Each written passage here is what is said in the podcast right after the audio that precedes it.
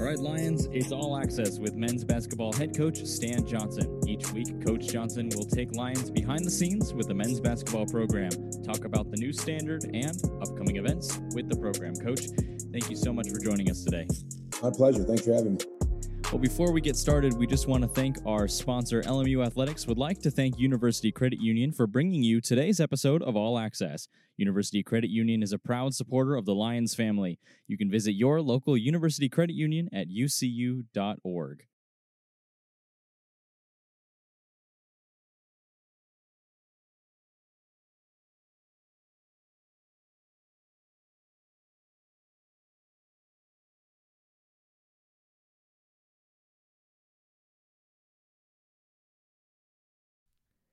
It's a new year, and a lot has happened since our last episode. Today, Coach Johnson and I sit down to talk about the Basketball Hall of Fame, adjusting to COVID-19, starting conference play, and adding to an already incredibly talented Lions roster. We also sit down to talk about the brains of these athletes and how they're succeeding in the classroom. So without further ado, here's my conversation with head coach Stan Johnson. Coach, thanks so much for joining us, and Happy New Year. Happy New Year to you. It's good to be here. Absolutely. Did you get to hopefully enjoy your time off over the new year a little bit? Yeah, you know what? Tried to enjoy it as much as we could. Try to make the best of it. You know, we didn't get the best of news during that stretch, but good news is everybody's healthy, and we're at the beginning of something new, and we're looking forward to it. Absolutely. And it kind of answers my first question a little bit, is just, you know, in the wake of the news that there were positive tests in the program and therefore shutting down activities for at least 10 days, how is the team doing and how is the program doing? Team is doing well. You know, the one thing about our group, we've got a very resilient group. And, you know, it's nice when you have a process in place like we've had in a system, and you know, because you can fall back on that. And we went, you know, back to when we all got together and in the summer, and we were waiting and paused because of, you know, the same issues. We didn't have anybody in the program with COVID, but we had no gym open and no place to be. And we had to do everything through Zoom. And, you know, we talked about winning the weight then. And so we had already been through that, and to be able to come back and fall back on some of those same things and have the same kind of regiment already in place that they were used to helped us get through it. You know, I'm proud of our team, and I'm proud of our guys. You know, it's not easy to be quarantined for 10 to 14 days. And, you know, they really maximized it as best they could. And more importantly, mentally, they stayed in a really good place. And that'll help us as we get back tomorrow. How important was that positive mentality during this time, this shutdown? Well, it's very positive. I mean, you know, you always have a choice. And it's a lot easier to be negative than it is positive in anything in life. Negativity is easy. Finding things and ways to stay positive about is hard.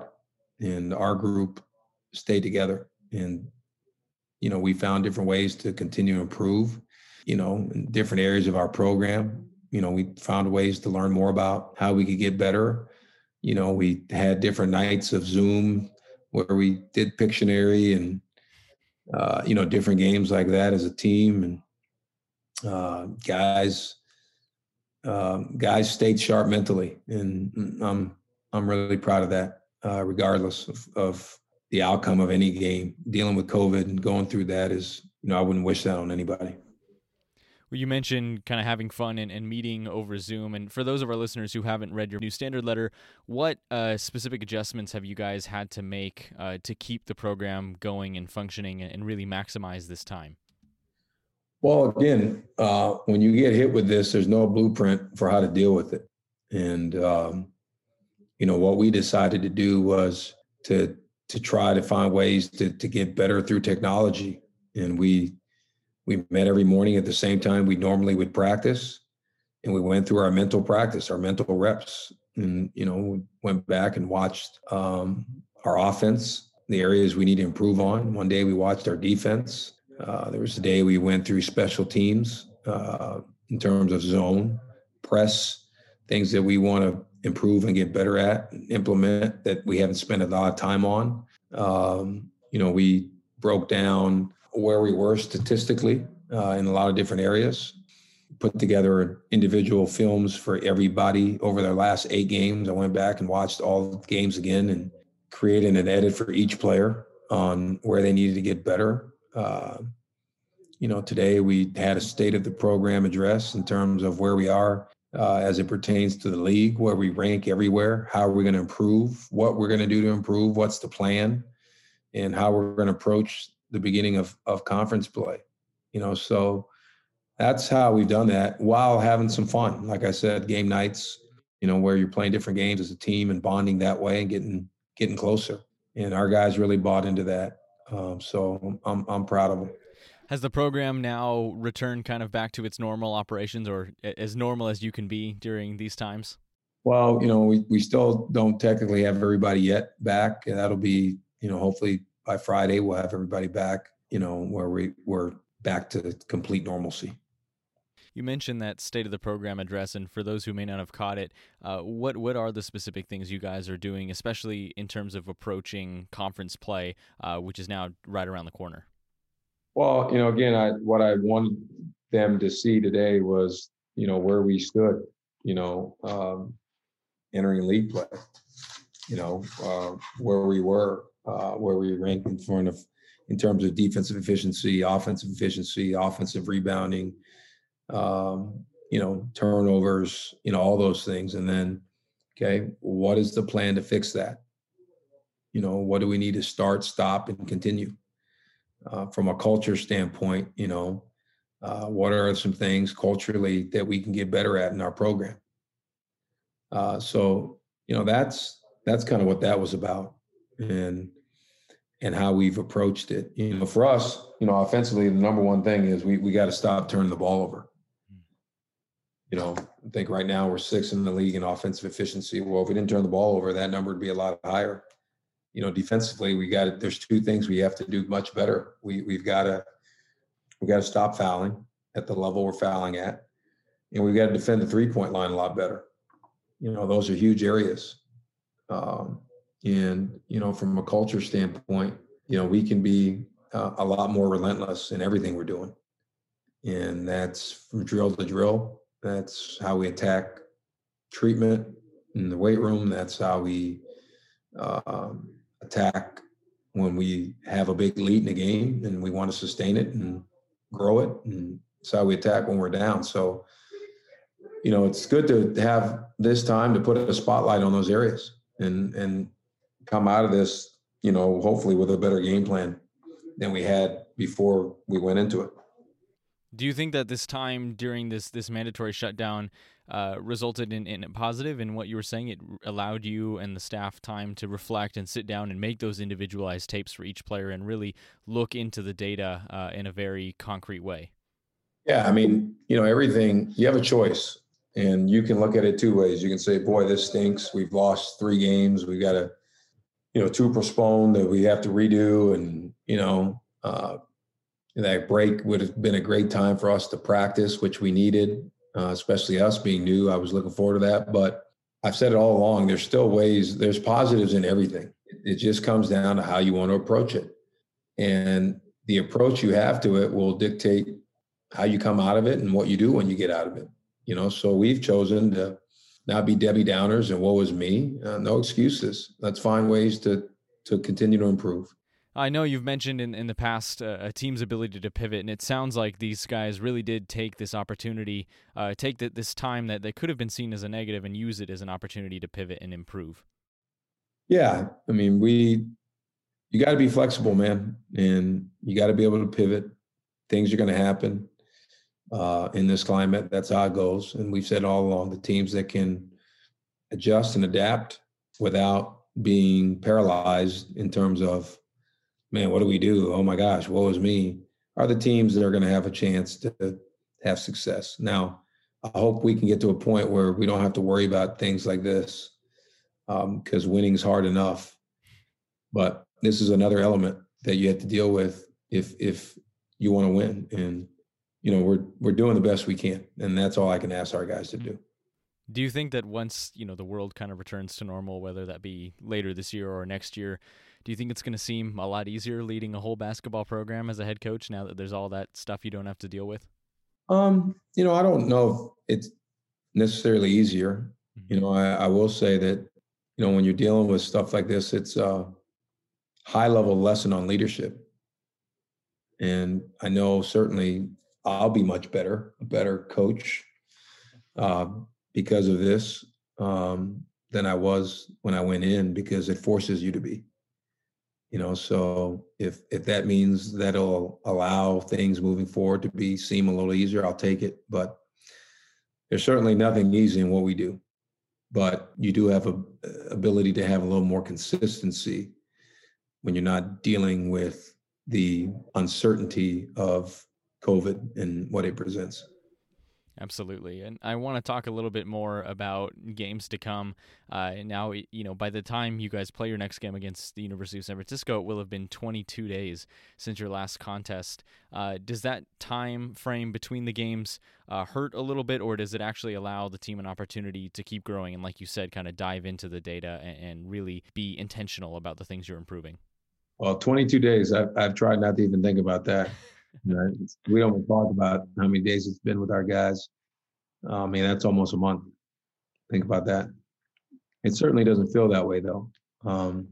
That's a long time. And again, all we can do is control what we can control. And when we get back, we've got to get back to being a good practice team. We got to get back to getting in proper shape and condition.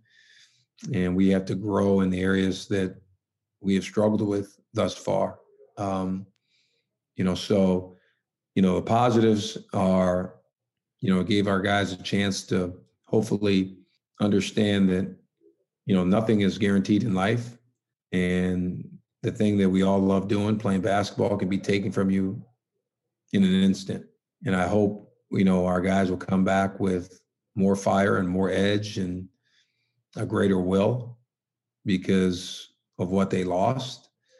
And, you know, hopefully it gave us a chance to heal up with any nagging injuries and things that we may have had. So that's how I'm going to choose to look at it. And, you know, I hope we're better because of that. Well, certainly we can't wait to see you guys get back out there and play. And, you know, heading into this first conference game, the team is 5-3 on the season. And now that you've had a little bit more time to reflect, what do you think that this team can do to carry that momentum? You know, it was 3 straight wins heading into this little shutdown. What can the team do to carry that momentum into conference play? Well, we got to continue to prepare well. I thought our guys, you know, we were really preparing at a high level, and we were celebrating each other, you know. And what I mean by that is we were very external, you know, before a game started, the way we warmed up, our approach, our focus was off the charts, and we're going to need that in some in this league to continue that momentum. You know, I felt like we were playing together, sharing the ball offensively. You know, we need that to continue. You know, so those are the things that we must do. We got to do a better job taking care of the ball and guarding the 3-point line and doing some of those things. If we can do that, then we'll have great momentum. Our momentum will change, but momentum doesn't go away just because we've been off. And, you know, I talk to our guys all the time. That's false belief. You know, those are mental things people put in their head. There's been teams that have come back from this and been very good. There's been some teams that have come back and they haven't been so good. Everybody's different, but I think whatever your approach is mentally is what you're going to get out of it. Does the approach change at all in terms of preparation heading into conference versus any other non-conference game, or do you approach this game as you would any other? No. You know, in our program, every game's a big game, and that's our philosophy. You know, you don't change your preparation based on who you're playing. There's a standard to live by, and it doesn't matter what the name is on the front of the jersey. Everybody and every team we play gets the same kind of preparation because there's a standard in our program and there's a way we play and we prepare, and it's got to be A+ standard every time. What things specifically are you doing to ensure, as a program and as a head coach, that consistency does take place? We hold them accountable, and we don't let things slip, and things have to be done at a high level. And if it's not, then there's consequences for that, but that's what we do on our end. And that starts with me. I've got to make sure I'm prepared and that I'm putting them in the best situation to be successful, along with my staff, and they've got to do their part to follow the game plan and execute. It's everybody's got responsibility on that. Well, speaking about leadership and accountability, now that there has been a little bit of that reflection time that we talked about, has there been anyone or any set of individuals on the team that has emerged as a leader that kind of surprised you? No, I mean, you love asking me that question. Yeah, I do. I think we have a lot of guys that are stepping in and taking ownership and leading themselves. There's not one person who's surprising me, because I know what we have, and we have a high character group of guys that want to do really well, and they're all playing that role very well. Oh, that's great to hear. And it certainly shows on the court. Again, those three consecutive wins, it really did seem like a lot of those things were starting to come together a little bit. I know in terms of stats, it seems like LMU was pretty much out-rebounding everybody they played. Yeah, we've done a good job on the glass. We got to continue to do that. That's really helped us, and it's become part of our fabric and who we want to be. And it's one of our identities is to rebound, to be a really good rebounding team. And we've done that. We got to continue to do that. Is that something that came about naturally with this team, or was it implemented very intentionally and built up over time? I mean, no. I think you are what you preach, and we've from day one we've said we've got to be one of the best rebounding teams in our league and in the country. And you got to give our guys credit, because they're buying into that and they're doing that. We have size, we have physicality, we have to use that, to our advantage, and they've done a great job in buying into that. Well, speaking about size, you've got a 6'6" guard in Gary Harris Jr. that's coming into the program next season, as you announced just before the new year. You've talked a lot in the past about building a program that's rich with talent from L.A., and he's another L.A. local that's coming back after the transfer. And it seems like he's bringing not only that local talent, but a lot of good experience as well. Yeah, he's a guy that went to a really good program in Siena. I mean, they won 20-plus games last year. He's got great size at 6'7", play the guard spot, as good as athlete as there is. So he's really going to help us athletically. And he's from LA, and we want to get bigger and deeper and more athletic. And he checks a lot of those boxes for us. Well, I think I remember seeing at one point he was averaging as high as 20 points a game in one season. So do you feel like he's someone that is really going to come right out of the gate? Someone like, say, Jalen Anderson, who came into the program, obviously as a younger guy, but really just exploded right away and really didn't need much adjustment time. Well, I certainly hope so. I mean, everybody races a little different. You don't know how guys are going to adjust, but we took him because we expect him to be a really, really good player for us. And I believe in time he will be. And I know you've talked a lot about, again, we mentioned building that LA talent. How important is that to continue into the future as well? Well, I mean, it doesn't change. Mm-hmm. That's what we're going to do, and that's who we're going to be. And we love LA, and we want to keep these kids here. And, we feel like this is a great option for them. Well, it's certainly a talent-rich city, in terms of population and the number of good programs out there. The talent pool should be large. Yes, sir. I would agree with that. So I want to talk a little bit about the Basketball Hall of Fame. Just before Christmas, nominees for the Basketball Hall of Fame were announced for the class of 21. And, of course, we won't know the winners until September. But Rick Adelman and of course, Paul Westhead were announced as nominees. And Adelman has been a nominee in the past, but it's a first-time nomination for Coach Westhead. And for those of you who may not know, Rick Adelman was one of the best players to pass through LMU. He was a tremendous athlete, went on to enjoy a career in the NBA as both a player and a coach, and then of course Coach Paul Westhead was the leader of the famous 1989-1990 basketball team at LMU that went on to make that NCAA tournament appearance. What does this mean, and this recognition mean for the program? Well, I mean, it means more, hopefully, for those two guys, you know, Coach Westhead and Coach Adelman. I mean, two guys that had tremendous careers, you know, as coaches, and what an honor that is to be a nominee. I mean, those are things you dream about. That's legendary stuff. And it's really, really hard to be a Hall of Famer. It's hard to join that elite company of people. And just to be mentioned with them is unbelievable, you know. So we're excited for both of those great humans who happen to be really good coaches. And we're proud that they represented Loyola Marymount the way they did, both winners. And we're all hoping that for them, that they get in, because they are very deserving of that recognition. Oh, absolutely. And we will certainly all be watching in September. You know, seeing this and you know, bringing up the topic of the Basketball Hall of Fame, does it make you think at all about what kind of legacy you want to leave at this program? I know this is your first year as a head coach, but does it make you think about that at all? Not at all. You know, I'm just really at the beginning stages. And I'm certainly thankful to those two guys, you know, for all they've done here. But I'm not really at a point to be in reflection mode. And I haven't done anything yet, you know, so what I want to do is just give this team the best opportunity to win and be successful. And like I've said, grow a program that a lot of people can get behind because they're proud of it and they're excited about where it's going. And to me right now, that's the mission I'm on. Well, it seems like, Coach, in a very short time, if I may tip my hat to you, that you certainly have done that. Well, I'll take that. You know, I appreciate you saying that, and it's been awesome. You know, this is a special place, special people, and I'm excited about what's to come. Absolutely.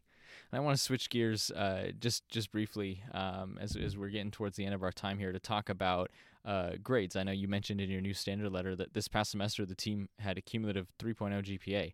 That's fantastic. Is that something that you always bring up as a focus for these guys, or is this just a really, you know, talented group of student athletes? I mean, I think it's both. But again, you know, like I tell my team all the time, nothing happens by accident.